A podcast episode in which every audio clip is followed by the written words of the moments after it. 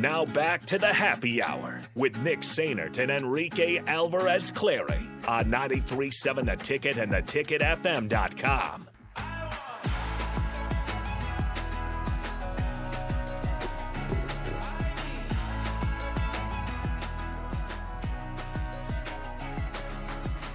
Back here on the Happy Hour 93.7 The Ticket, the theticketfm.com. Nick Sainert and Enrique Alvarez Clary are with you. So we usually have Erin Sorensen on Wednesdays. However, it's been kind of a different week. Scott Frost talked to at 11 o'clock on Wednesday, so we switched her to today. She ditched us for Scott Frost. Not, not necessarily, in a way, not necessarily. I'm going to blame Scott. We are now joined on the Honda of Lincoln Hotline by Erin Sorensen of Hail Varsity. Erin, how's it going? It's good. It's fair. You can you can blame Scott Frost. He uh, he did change my schedule for yesterday because of the last minute announcement that we got to talk with him. Are you trying to tell me that Scott Frost is more important than the happy hour? No, but my job kind of is just because they sense. want me there. But that was the only reason. Otherwise, never. yeah, That I- checks out. Um, we'll, we'll we'll take that for what it is. All right, let's uh just just go right into it. What's what's what's your thoughts on how this week's kind of unfolded? It, it's been a rough week for Nebraska men's athletics, as obviously everything that happened with the football program on Monday, um, and then Nebraska basketball decided to um, kind of fall out flat in their in their home opener. What's this week been like? Well, we'll start with basketball because I feel like Yeah. that right now is a little more solvable, and by Yes. that I mean I have no idea what's going to happen this season. But, but I will say for the Nebraska basketball fans out there who are looking at this one game as a potential like.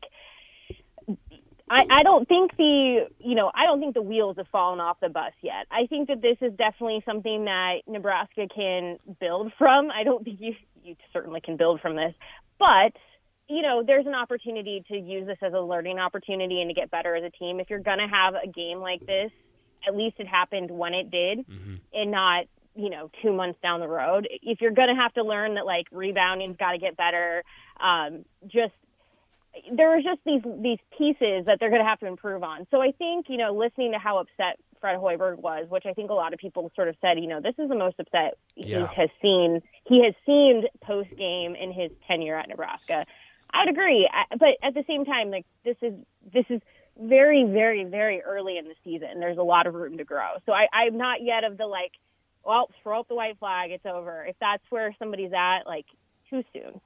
Uh, for football, definitely a bit of like some pieces were expected, some were unexpected. I think as the weekend was progressing, there was a lot of uh, smoke that Scott Frost could have his contract or could have his um, could ultimately be retained, but have his contract essentially restructured. And usually, when there's where there's smoke, there's fire. So as we know, that came true on Monday. I think the part that really surprised me and a lot of people was the decision to part ways with four assistant coaches when it happened. I think most people thought that there would be changes, but they would happen post season. So that one is a little bit more of a tougher thing to sort of wrap your head around, but it, it definitely has made for a very uh, not. It's not been a dull week for a bye week. That's one thing I guess you could Yeah. say. Yeah, we're, we're talking to Erin Sorensen of Hail Varsity. I, I want to touch on that for because that's been kind of a big talking point is having the the assistants uh, done immediately. Why do you think that is? Is it for recruiting purposes? Is it just it it, it was going to happen anyway, so might as well just have it start right now? Uh, What what are your thoughts on that? Why now? I think when you look at the timing, recruiting was probably your biggest factor into it. I think at that point you're probably you're probably making knowing that you're going to upset some of your current players. As we know, the offensive line was very somber. They really liked Greg Austin, so it sounds like that was a pretty rough announcement and then uh subsequent practice and workouts following that news. But when you look at recruiting, especially when you think about, I think it's what November 27th is when uh, they can officially go back in homes, and this is a week of recruiting where you can um, be out looking at, you know, you can be out on the road looking at kids, but like that November 27th date, if I'm not mistaken, is like the date you can go back in home.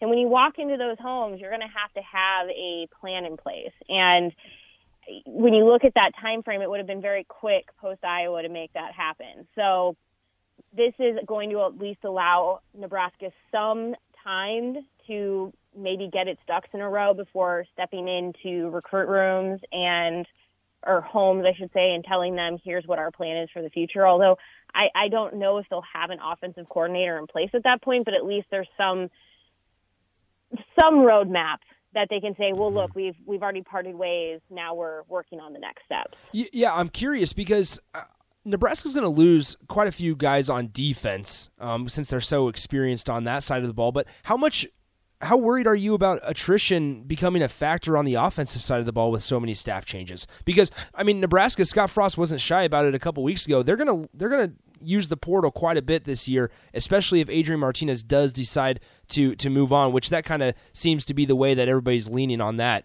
on that front. So how how worried are you that attrition becomes a factor specifically on the offensive side of the ball? Well, first, I just had to look it up for my own sake. The quiet period ends on the 27th, so Okay. it's very close. They get Yeah. to go and home on the 28th and forward. So I just needed to make sure for my own sake. Of course. Um, yeah, I, I think the inevitable, like it's inevitable if, say, uh, Trev Alberts had said we are going to be parting ways with Scott Frost at the end of the season, or after the Iowa game had made that announcement, you would have seen attrition. I think whenever you lose a coach, you inevitably see, you inevitably see attrition just because of that. So there are going to be players who are on this roster right now that had their position coach um, their role eliminated essentially with Nebraska that this player had that coach in their home recruiting them telling them what they saw in them built a relationship with them have spent multiple years with them developing and getting better. And so I, I wouldn't be surprised especially when you think of how hurt the offensive line was. I could you could reasonably see players there making decisions.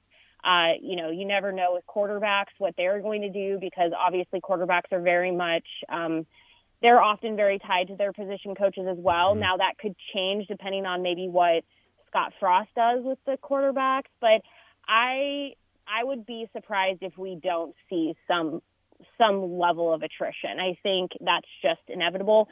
I, I will also add, though, by retaining Sean Beckton, who a lot of this team very deeply respects, that was, in my opinion, a smart move. You do need somebody to bridge the gap. Sean Beckton has immense amount of um, respect on this team, so he could potentially keep some players, at least some of the skill players, engaged in wanting to stay at Nebraska. But we, I would be, I would be lying if I said I don't expect to see some players decide to move on from Nebraska when this season is done. Yeah. We're talking to Erin Sorensen of Hail Varsity, and Erin, you kind of touched on it during your answer. Uh, depending on uh, if Scott Frost decides to do anything with the quarterbacks, I was wondering, what are your thoughts on a, a possible Scott Frost possibly taking over with quarterbacks coaching, and then that opens up another coaching spot. Uh, and we know that Frost said that Dawson has been doing a great job with special teams, but do you believe that he looks anywhere at a special teams coach? That's a good question because I know a lot of people are really upset by his answer yesterday when he kind of didn't want to give a definitive answer as to yes, he wants one, uh, wants a special teams coach. I think you have to start with whatever happens with offensive coordinator. Obviously, he talked about needing it to be somebody he trusts.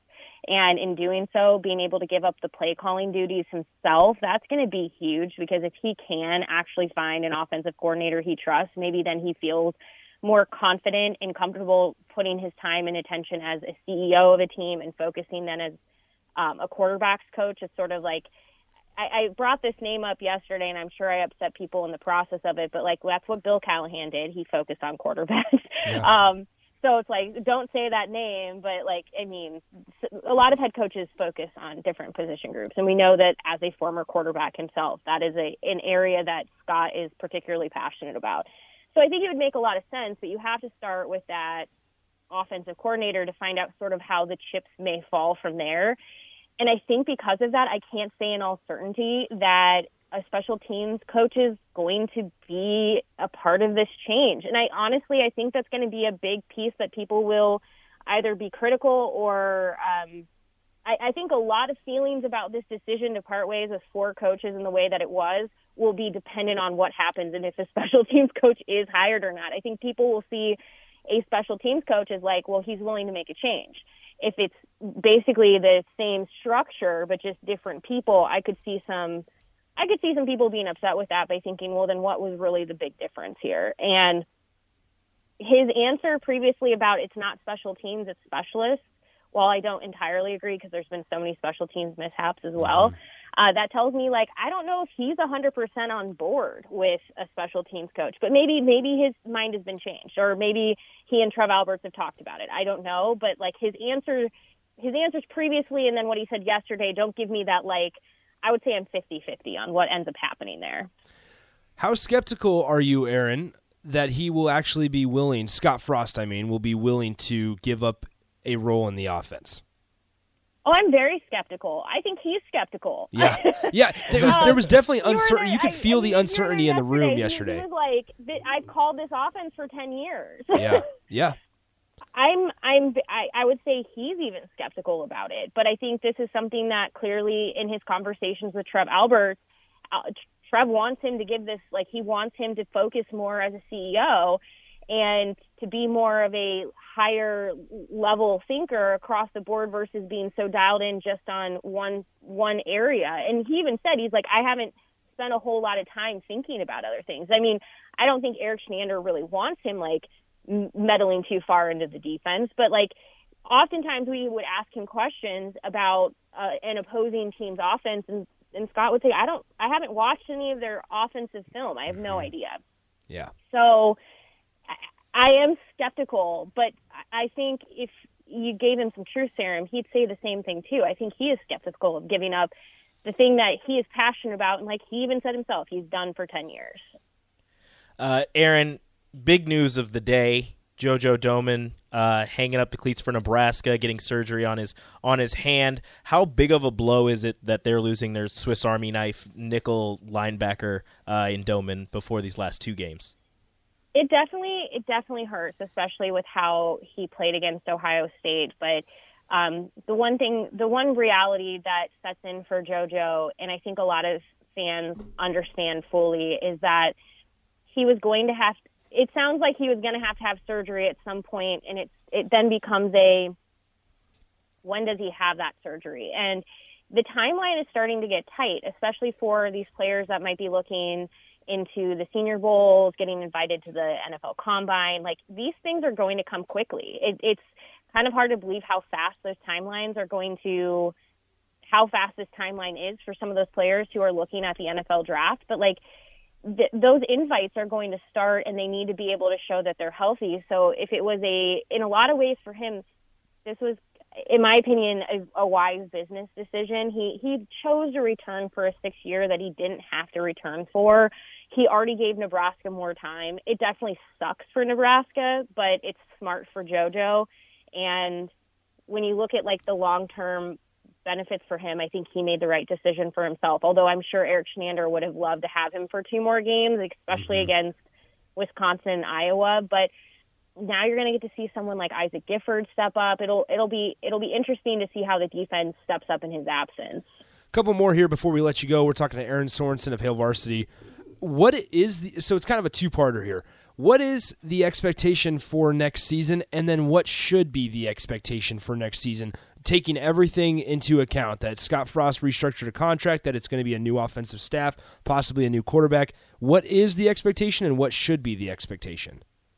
I think the expectation is you have to hit a bowl game, and I think that should be a, the expectation. I, I think if you get anything, I, I, honestly, I think if you hit six and six, people will still be disappointed. But yeah. if if you don't at least get to a bowl game, that's a non-starter for 2022. Like it is bowl game or bust. But at that same time, I think you're looking at needing to find a way to get to seven and five, eight and four. I think mm-hmm. those are the expectations because it becomes a point of you you have said you're so close. And you've said that so many of those games are just a play away. So you've now made a change, big changes. If you can't get over that hump and you cannot figure out how to make those close games swing in your favor, then those expectations are no longer like you've blown the expectations up at that point. So. I would say like a reasonable one is six and six, get to a bowl game, but I think they're probably I, I think in all honesty they're probably higher than that. Yeah. Uh, one more question for you before we let you go. We're speaking to Erin Sorensen of Hail Varsity. Nebraska volleyball signed their volleyball class uh, yesterday. Hayden Kubik joins her sister. She's the number one recruit in the country. Uh, but a but a big loss uh, in state as Estella Zadichka goes to Missouri. Can you tell us a little bit more about uh, not only Nebraska's uh, volleyball class, but maybe Estella? Yeah, I have to just say first and foremost, um, my favorite thing about Nebraska volleyball, not just Nebraska Cornhusker volleyball, but I'm talking about Nebraska volleyball as a state, is the amount of people who on Facebook and in different like places were like um, basically upset because they're like, well, this player went to you know to Texas, mm-hmm. whatever. Like it was so it, it was just cracking me up the amount of um, like w- basically you can't keep everyone here and yes. and that's just the reality of it. It's it's the same even with football. You can't keep all of your top talent. Um, Nebraska did sign a really strong class so I think the reality is you are going to lose some players elsewhere. Um, I was actually thinking of this the other night when I was looking at the you know the top 25 in volleyball and Nebraska definitely has a challenge ahead as far as staying like in that top 10 of some like volleyball as a sport is just getting more and more elite every single yeah. year, which is not a bad thing at all. Nebraska signed the number one recruiting class last year, has signed a really strong recruiting class this year. That talent is still coming to Nebraska, but as volleyball as a sport continues to grow, and that comes from TV coverage, it comes from us talking about it on this radio show right now, it comes from every bit of media that continues to just like put a spotlight on the sport and the, the, the talent grows, the players get better and better every year, the competition gets better, you're going to inevitably see players that you would have loved to have seen stay at Nebraska leave. And so, uh, you know, I think that actually bodes well for the state as a whole, but it does definitely stink if you're a Nebraska volleyball fan and you wish you could keep every everyone that you want local. But it, it's it, it's inevitable as the sport gets better. So it's kind of like a um, it's a it's a good thing, bad thing all at the same time. mm-hmm. Yeah, and they signed Nebraska volleyball signed the second ranked class in the country, and we mentioned they mm-hmm. had the number one recruit in the country uh, in in Madi Kubik's sister, and then Bekka Allick from Waverly. So. All right, Erin, we appreciate the time as always. Uh, enjoy the bye weekend, and we will uh, talk to you next Wednesday. Yes, normal Wednesday. Yes, ma'am. All right, have a good one. We'll talk to you soon. Thank you. That is Erin Sorensen of Hail Varsity joining us uh, every week, as she always does. All right, good stuff there. Let's take our final time out. When we come back, we will give away some goodies courtesy of Beatrice Bakery. Next up on the Happy Hour. Download our app by searching 93.7 The ticket in your app store to stay in touch and listen all day long wherever you are. More of the happy hour is next on 93.7 The Ticket and theticketfm.com.